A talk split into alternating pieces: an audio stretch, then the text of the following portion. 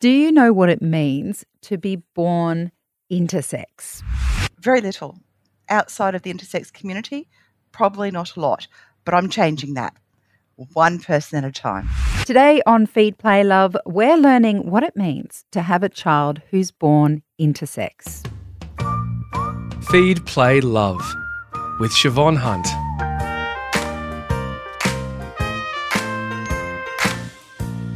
What would you do if you found out your newborn baby was intersex?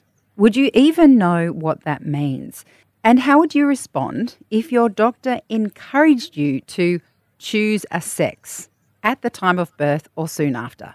Simone Lisa Anderson is from Intersex Peer Support Australia. She's one of many who want to see surgery on intersex babies illegal across Australia, and she also wants to educate the rest of us about what it means to be intersex. Hi, Simone Lisa. How are you? I'm great. How are you? Good, thank you. Now, we know that around the world, roughly 1.7% of people are born intersex. What does that actually mean? Well, intersex is basically variations of sex characteristics that we all have. As a mammalian species, every characteristic we have on our body is on a spectrum from hair color, skin color, how tall we're going to grow. Everything is on a spectrum. Nobody is the same. And that's the same as sex variations. So if we look at one end of a spectrum that is atypically or typically male, and on the other end of the spectrum is typically female, that in the middle part are atypical characteristics. So, for example, if you've ever seen someone that's got really bright blue eyes, that's atypical characteristic. So, when we look at sex characteristics, it's all the differences in between. So, when we, um, if anyone's ever seen a male penis, not all male penises are the same. They come in a wide range of sizes, colors, everything. And, and that's just one of the variations of sex characteristics. As you said before, about 1.8% of the population has a variation of sex characteristics. So when we look at that holistically, we're looking at people that have differences maybe in their hormones, maybe in their chromosomes, and maybe in their external or internal organs and structures that are atypical. Can being born intersex lead to any health complications? Yes and no. Some variations, well, there's 40 plus variations, and of those variations, there's variations within those variations. So we're talking a wide range of characteristics.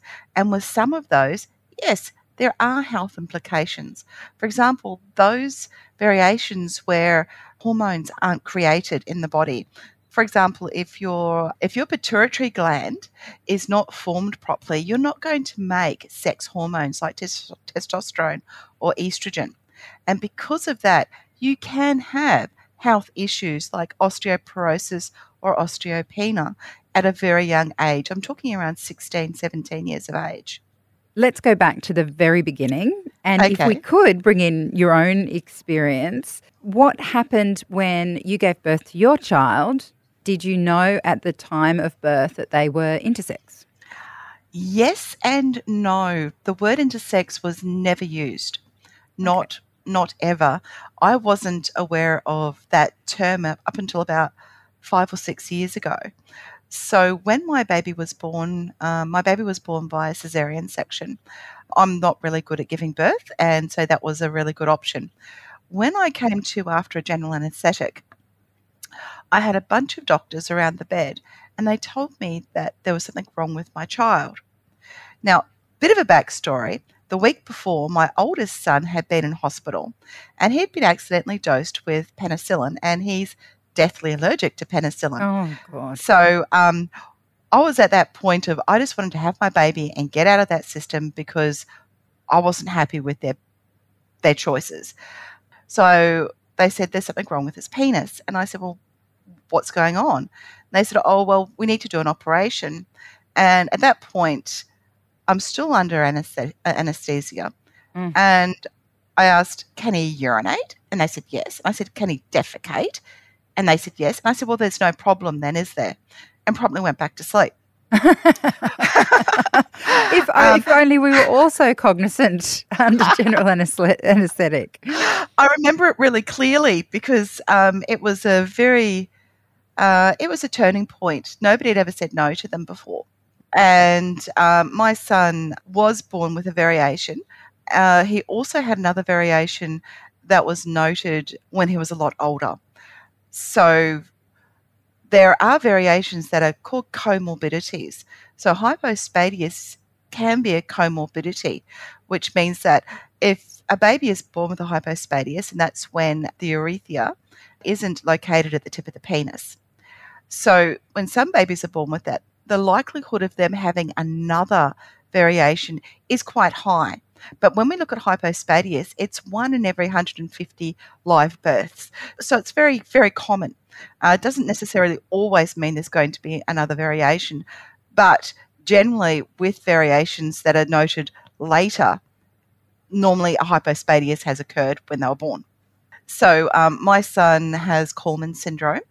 I took him to so many pediatricians as he was growing up, um, saying, "Hey, there is something not right.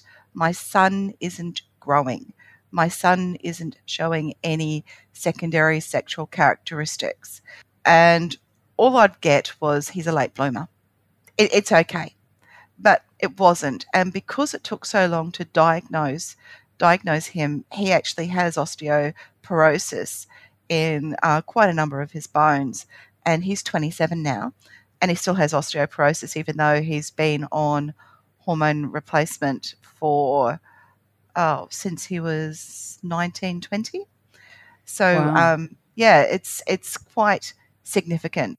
I want to come back to why it took so long to understand what was happening with your son.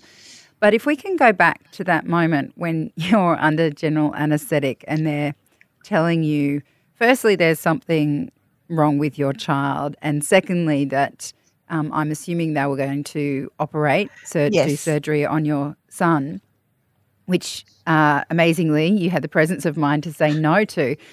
He's 27 now. Is this still a common practice in Australia to offer? Yes.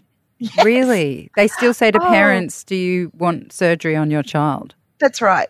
Um, and the rationales that are used are he needs to be able to stand to pee. All boys need to stand to pee. Hmm. That's one of the rationales. And the other rationale is, well, when he's in PE and he's having a shower afterwards, he's not going to look like the other boys. Right. So it, you, we were speaking before this through email, and you mentioned that the AMA's guidance is actually not to operate on children until they are of an age where they can consent to any that's surgery. That's correct. Yep. So even though that's an AMA guideline, that's a recent guideline that came out in December 2021 in response to the Australian Human Rights Commission statement that was released in November 2021 to state that um, here in Australia, um, it's a human rights abuse to do non life saving surgery on children that cannot consent. So, so cosmetic just, surgery. Cosmetic surgery. Okay. Yeah. So when you spoke about the issue with the urethra not being fully up the shaft of the penis. Yeah. That isn't something that is a needs to be medically corrected for their health. No, it's not life threatening. Okay. You'll be told that without having it fixed, your child ha- might have more urinary tract infections. And the actual statistics, and it's, it's just laughable, um, and you can probably hear it in my voice laughable mm. and so frustrating that children that have early surgeries not only get more urinary tract infections, they have more kidney infections, and they have to have more surgery because oh. um, this, of the scar tissue. Sometimes the scar tissue creates a fistula, which stops the flow of your urine. Wow. And then other times when the child grows, the scar tissue won't. And then they have to have more surgeries as the child grows. So waiting until the child is old enough to consent, which is what my son my son had his surgery when he was 18. And he's really proud of it. He doesn't have any issues from the surgery. And he's really happy with with how the surgery went. You're talking there about the complications that can come from having the surgery too young, the physical complications. Yes. What kind of impact can it have if a child is assigned a gender at birth that doesn't fit for them? That's a really good question. But I'd like to actually tell you about the psychological and emotional impact having early surgeries occur, Mm. how, how that works. Um, there's something called internalized stigma. When these children have early surgeries, what happens is that they're told not to tell their mates where they're going, not to tell grandma what's happening, not to tell anyone about what's happening to their body and the surgeries that they have. That is a lifelong trauma. And on top of that, they don't have the same feeling. They have a lot of nerve damage from these surgeries.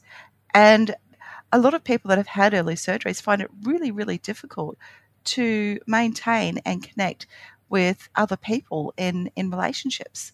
And it's really awful. But, but when we go back to the, the question you actually asked me, where you don't know if the, the baby's a male or female, yes?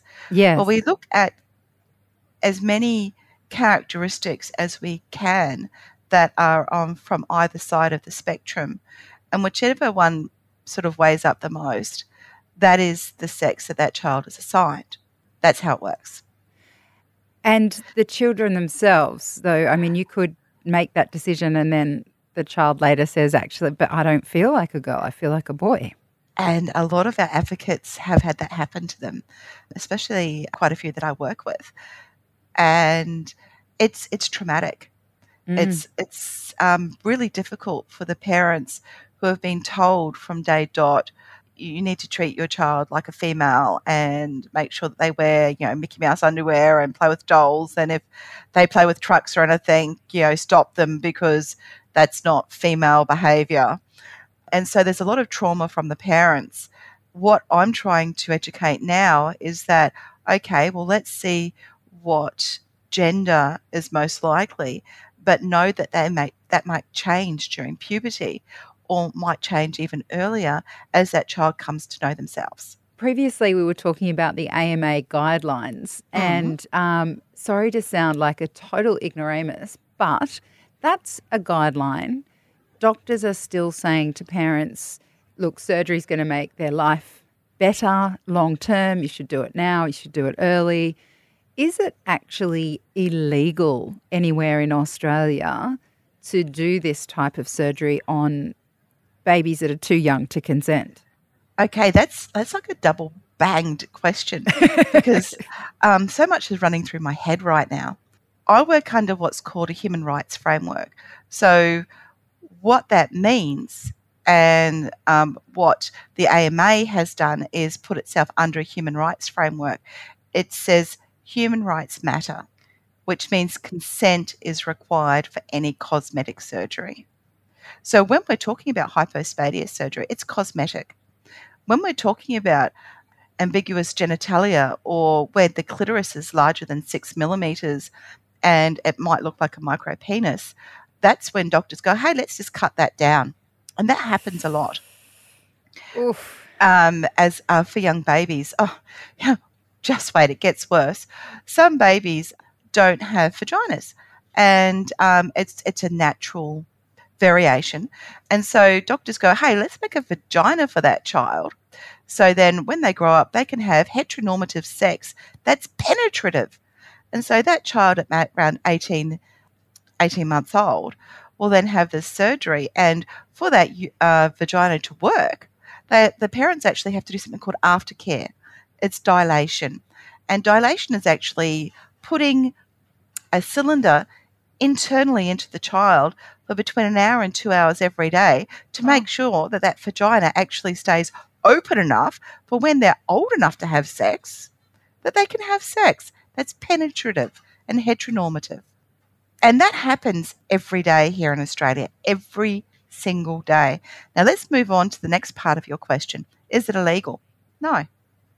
There's a number of um, jurisdictions in Australia that are putting forward legislation to make it illegal. We've got the ACT that are in the midst of um, that they've already put out a draft legislation, and that's going through its process at the moment. Victoria um, is almost at that point of putting out draft legislation, and that's um, that's going through making it illegal. But the other thing that's really great about this legislation is that they can't do jurisdiction shopping. Now, jurisdiction shopping is basically people from other jurisdictions, like Tasmania, and I'm not talking people, I'm actually talking specialists, can ring up specialists all over the country and go, hey, I've got this person here. We don't do this surgery. Can you do it? And they go, hey, yeah, send the kid up. And they do. I'm also thinking of the wider medical community, though, because I'm assuming if you choose not to have surgery when your child is young and you're waiting for your child to give consent, that there are a number of things you're going to need support with, like Yeah. in making decisions with your child. And to me, if that was my child, I'd want to go to someone who understood the complexities of being intersex and, um, you know, particularly during puberty, I imagine that's when things Yes. are going to get complicated. Um, so I'm I'm just wondering where parents go for support when they're trying to guide their child through this experience. Well, um, there's endocrinologists, and and they have quite a bit of knowledge.